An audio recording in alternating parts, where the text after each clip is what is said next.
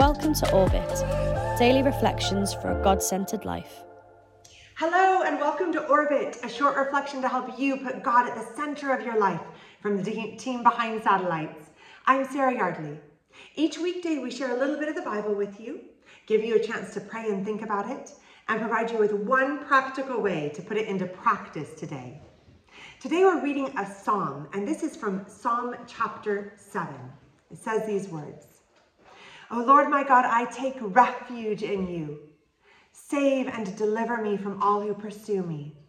Or they will tear me apart like a lion and rip me to pieces with no one to rescue me.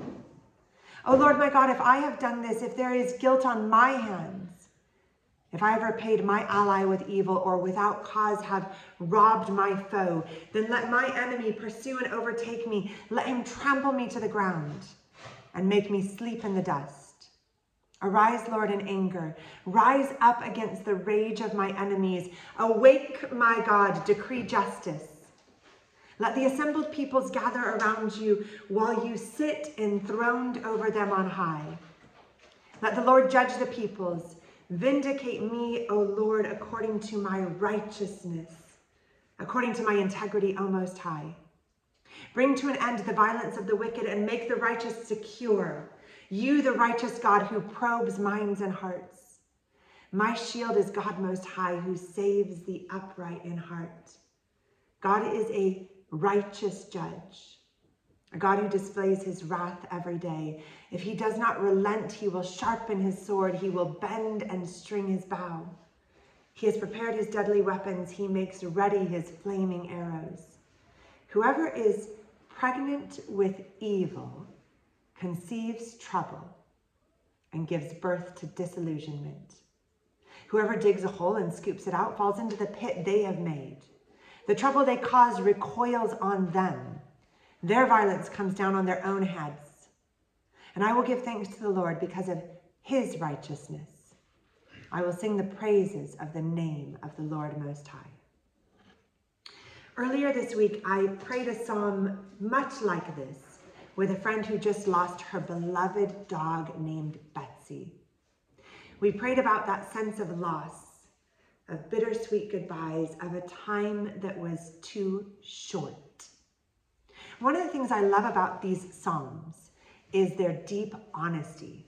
They speak about our real life conditions, the places of pain and need, as well as the places of joy. And in this psalm, David touches on so many of the themes we've discussed this week. He speaks about betrayal and hope and expectation and loss. And in the middle of all of this, David reminds himself to allow his heart and his words and his life to speak of the God who is still worthy of his praise. Whatever is happening in your life today, God is with you. Let's look for the moments of his presence, both in our places of great joy and in our places of deep challenge. And let's pray together. Jesus, I thank you that you are with us, that your cross shows us your eternal commitment to know and love us in and through all things. I pray that we would finish this week with a new sense of your love and commitment to be with us in both the joys and the challenges of our days. And now we're just going to take a few moments to sit in silence. And we're going to pray and reflect on those ideas or simply just sit and be still.